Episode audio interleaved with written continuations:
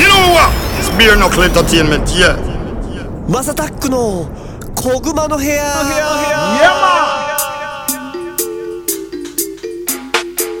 You said it. Beer knuckle is a blazing fire. 皆さんおはようございますこんにちはこんばんはお疲れ様ですおやすみなさいハイタイムズのマサタックですどうもどうもこの番組はですね今注目されているトレンドやニュースなんかを取り上げて毎回ポップにおしゃべりを提供していこうというものですお気軽に聞ける長さくらいの配信をこれからもどんどんアップしていこうかなと思ってます台本ですあざっす渡辺さんありがとうございます最近台本です多いですねいや 多分さまあ読まなきゃいけないだろうなと思いいやまあそれはもちろんそうそうそう初めてねきっと聞く方もいるのではと思うのでそうですねん説明はね丁寧にしとこうと思うんですけど今日は何にしますネタ毎日新聞のはい記事なんですけど、はいはいはい RCP15 日にも大筋合意へと日本が中間と貿易協定締結を初めてっていうふうに来てるんですけど、まあ RCP っていうのは東アジア地域包括的経済連携ほうほうほうっていうまあ集まりというかまあ首脳 G20 みたいなノリなんじゃないですかね。ねのアジア版って感じですね。はいはいそれは指揮はどこの国が取るんですかでですね、これがねまたちょっと厄介なんですけど、はいはいはいまああの記事読んでいきますね、日本が中国韓国東南アジア各韓諸国連合で ASEAN ですね、などと巨大巨大な経済圏の実現を目指す東アジア地域包括的経済連携 RCEP の首脳会議が15日にもテレビ会議方式で開かれ経済連携協定に大筋で合意する公算が大きくなったとまあまあまだ合意はしてないんですよ、だからあさって今日13日なんですけど、はいはいはいあの15日の、まあ明後日の、まあ、テレビ会議で、まあ、合意するんじゃないかって言われてそてうですね今日は11月のね13日ですからねですです収録日ねうんうんであのー日本がね昨年、昨年ですよはい昨年の輸出入総額1位の中国と3位まあだけ経済的にはすごい関わりのある2国隣の2国と貿易協定を結ぶのは初めてと、なるほどうんまあだけその中華人民共和国と、えー大韓民国ですね、うんまあその前は多分もしかしたらあるんじゃないですか中華民国とかあったりとかわかんないですけど、それ戦前の話だと思うんですけど戦後っていうところですよねはいはいはいはいでまあその新型コロナウイスウイルスの感染拡大で打撃を受けた経済回復への期待もあると、で当初参加方針だったインドは参加を見送る見通しっていうところのこのインドが参加を見送る見通しが問題なんですよ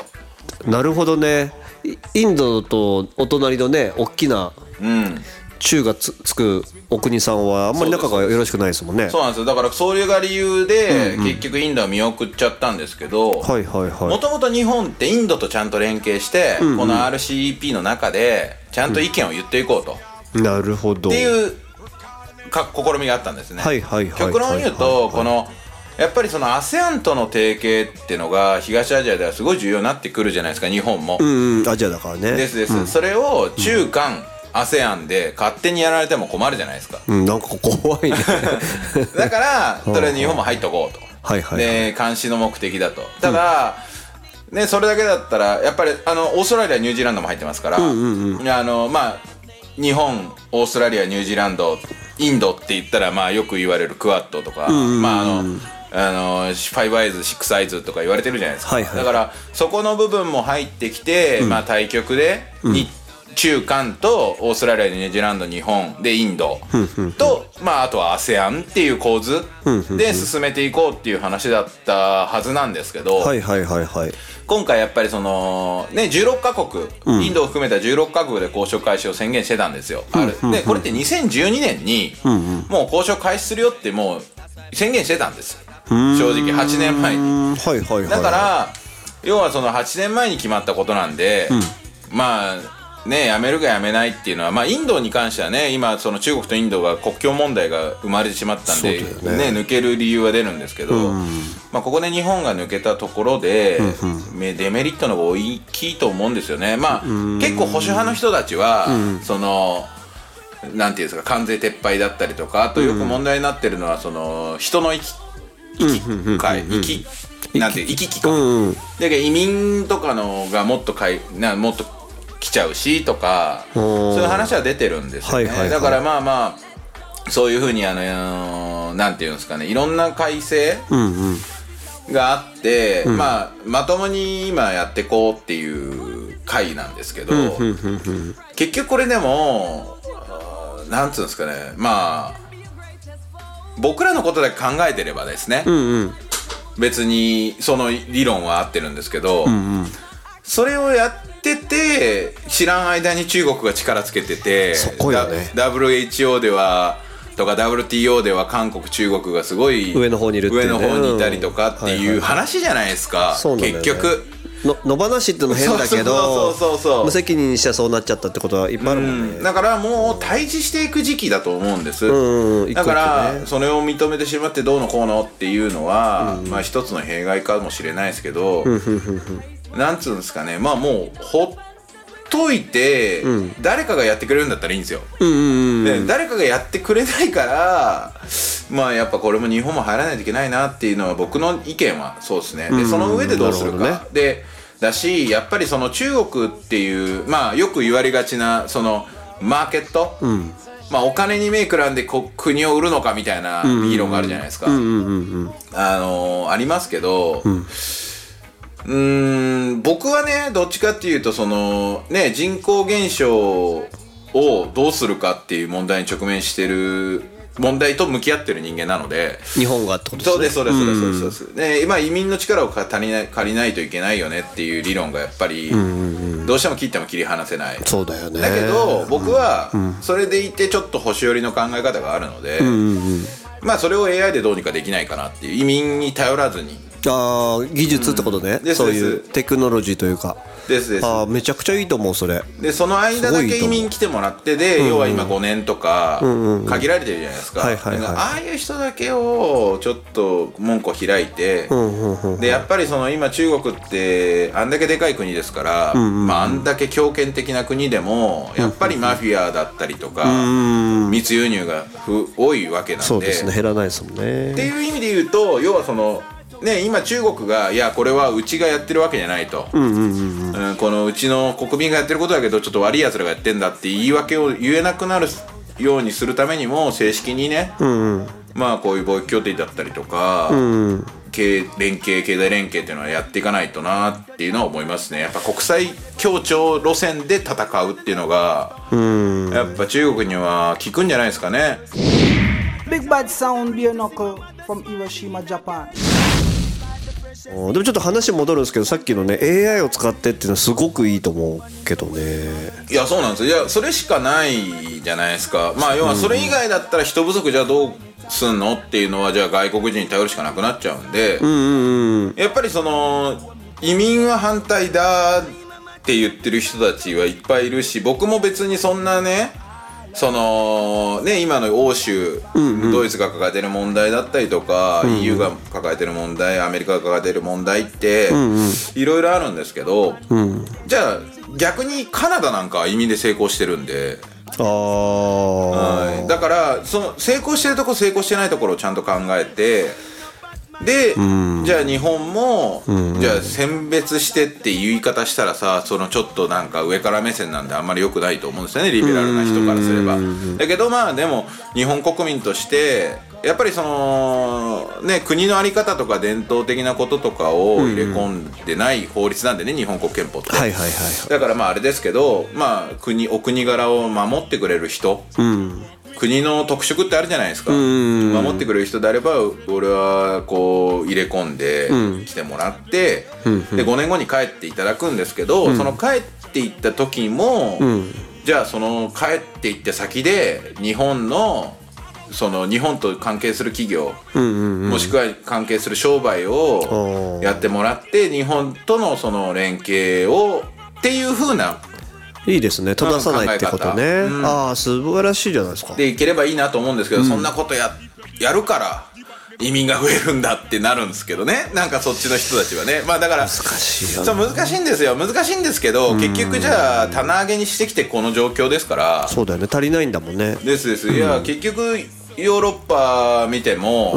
もう今更なんですよその中国はもうだって EU とは仲いいですから、えもう結構国際協調を足場固めてきてるのはちゃんとまっとうにやってるっすから中国はそうなんだよね実はねそう実はそうなんですよだからねえそこら辺のそのまあ「やだやだ」はあれですけどちゃんと入って、まそあ、うちだゃねんと責任感そでうね意見を言っていくっていうのが大事なんじゃないかなと思いますけどもねうまあ確かそにの確はまあそれに対してねやっぱりある程度変わらねえけんところもあってその変わったものに対してどう対応するかなんですよ、そうやっぱりこう変わらねえけん時期なんですよね日本ってね Yo, are the Oh, blessed sound you know? A beer knuckle you know? From Japan.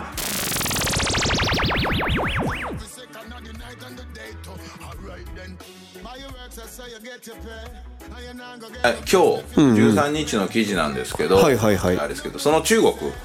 の話題なんですけど、はいはいえーアントってわかりますアントアントグループっていうあのアリペイですねはいはいはいはいはい巨大なそうですそうですんそうですでアリペイを運営してるアントグループっていうはいはいはいところがあるんですけどそこがね、あのー新規上場しようとしてたんですね、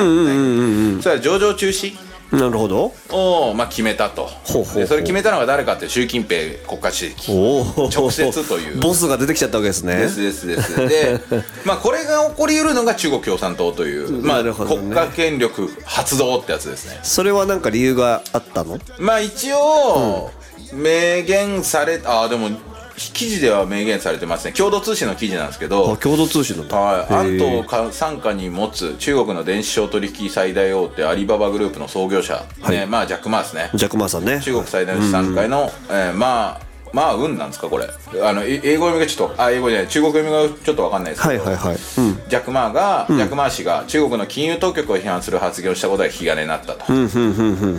んで、まあ、それが、まあ、問題になったんだろうってことなんですけど、それは何だったのかっていうそのうだがよね、どんなこと言っちゃったんだろうねえっ、とですね、10月24日、で、先月の末らへんですね、はいはいで、あのー銀行界の大物とか、金融監督当局、まあ、人民解放軍じゃなくて、中国共産党の当局ですね。はいはいいや政府の要人が出席した上海の会合で、ほうほう韓国あ監督当局、まあ、じゃあ金融監督当局ですね、はいはいはいや銀行を公然と批判国内の金融規制が技術革新の足を引っ張っており経済成長を高めるなら改革がなさねばならないと主張なるほどえー中国の銀行はまるで質屋程度の感覚で営業して いると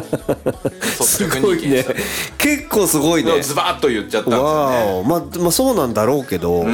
そんなん言ったら怒るよねそこなんですよねそこで、まあ要はその批判を合わせた金融監督当局と共産党幹部いはいらが感情を害し たと、上海、うんでまあ同志が一代 で築築き上げたって金融帝国ですよねアリペイのはいはい頭を抑える作業に乗り出した とっていうふうに言われてます、ね、感情ってすごいよねだってそのアリペイだってめっちゃ税金払ってるわけでしょ多分うんそうですそうです国の人のためになってるはずだよね絶対ねそうなんですよねそれだけどもうちょっとブツッと言っちゃうとうん「ダメです!」ってなっちゃうダメのですボスからなんか そのすごいなもともと前話ではいはいマー氏ははい自分のこと、言葉がどんな影響を及ぼしうるかきちんと認識していなかったかもしれないが、二2人の関係者の話では、マー氏に近い人々は、用意されたスピーチ内容を事前に知って困惑し金融監督当局のお偉方が来場する以上もっと陰音頭まあだけど音音権、まあ、もうちょっと優優しくと優しい内容にするべきだと言い方的なね提案していた。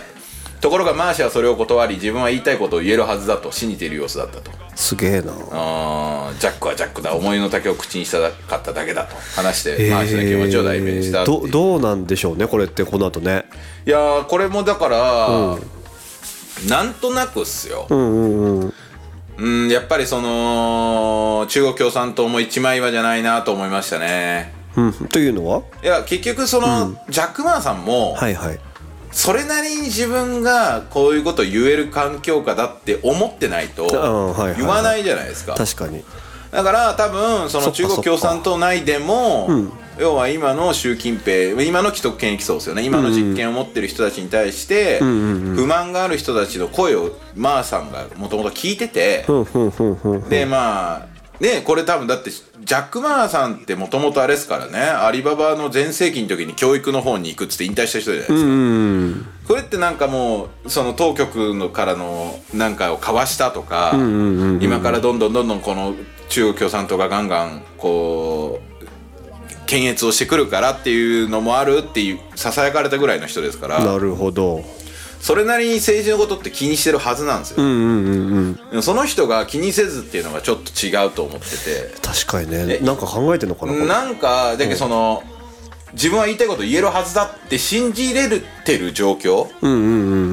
いやこれがもしかしたらあれかもしれないですよあのそのよくあるねあの最近言及してますけど SNS によるあの、勘違い野郎の可能性もありますけどああーはいはいはいはいはいは凝り固まっちゃったっていうい凝り固まっちゃったんですね、いや、はいはいの可能性もありますけどでもそんな人がそこのアリババのそうだトよねップには入れないと思うのでで上場する段取りでいたのにねっていう話でだすもんでねすですだからある程度はその自分のこの言葉に同調してくる人はいると、うんうんうんうんうんっていうその自信があったんじゃないかなと思いますけどね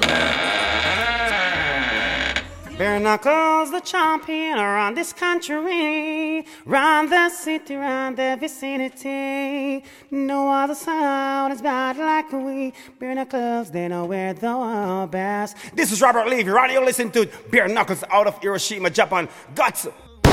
中国共産党って、いやとはいえねみんながみんなあの全世代的な全時代的なね、はいはいあのー帝国主義、なわけなわけがないんですよ、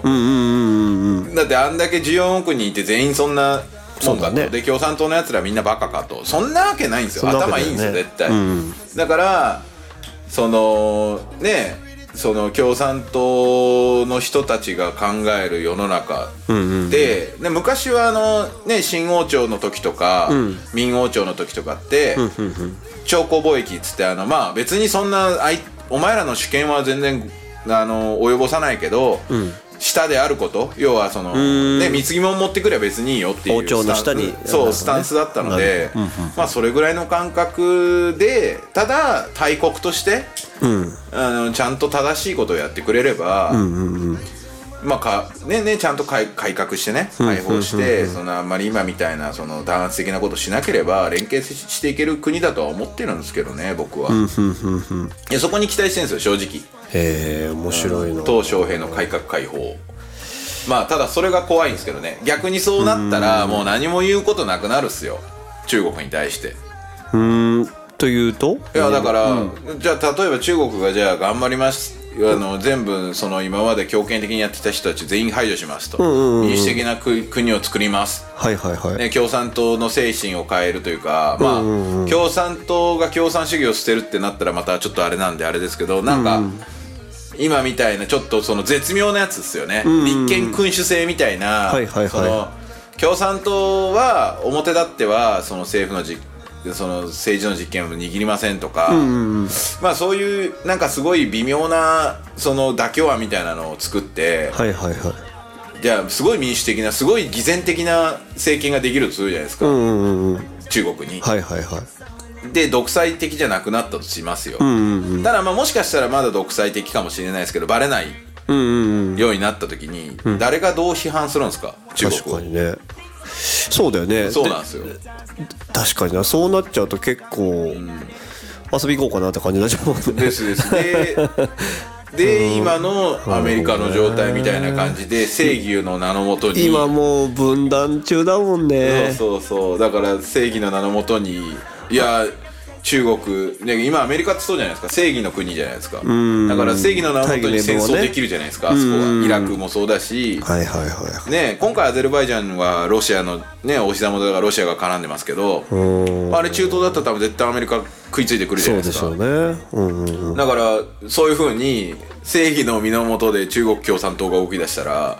確かに一番立ち悪いと思うんですけどね批判できないですからね変わるねうんそのね派遣っていうんですかそうそうそうそうまさにでそうなった時にうまく付き合うっていうどう付なるほどき合っなていくかっていうのはありますよねなるほどただまあこれを見ると今回の記事見るとまあまだ全然変わってないな とああ週まあある意味ちょっとほっとしたとかねそうほほっとそうですねある意味まあ人のこ人んちのことですか らねまあすごいあれですけどひほっとしましたね なるほどいやもう今回もちょっといろいろと話しちゃいましたけどもちょっと面白いねいろいろまだまだ目そうですをね離せないですね、これはは。い目が離せないというか。ですですということですね今後も次々に配信していく予定です、えー毎日の通勤通学時間家事の合間休日のブレイクタイムなど少しの時間にでもちょこちょこ聞いてもらえたら嬉しいですゴッツさんありがとうございました皆さんありがとうございました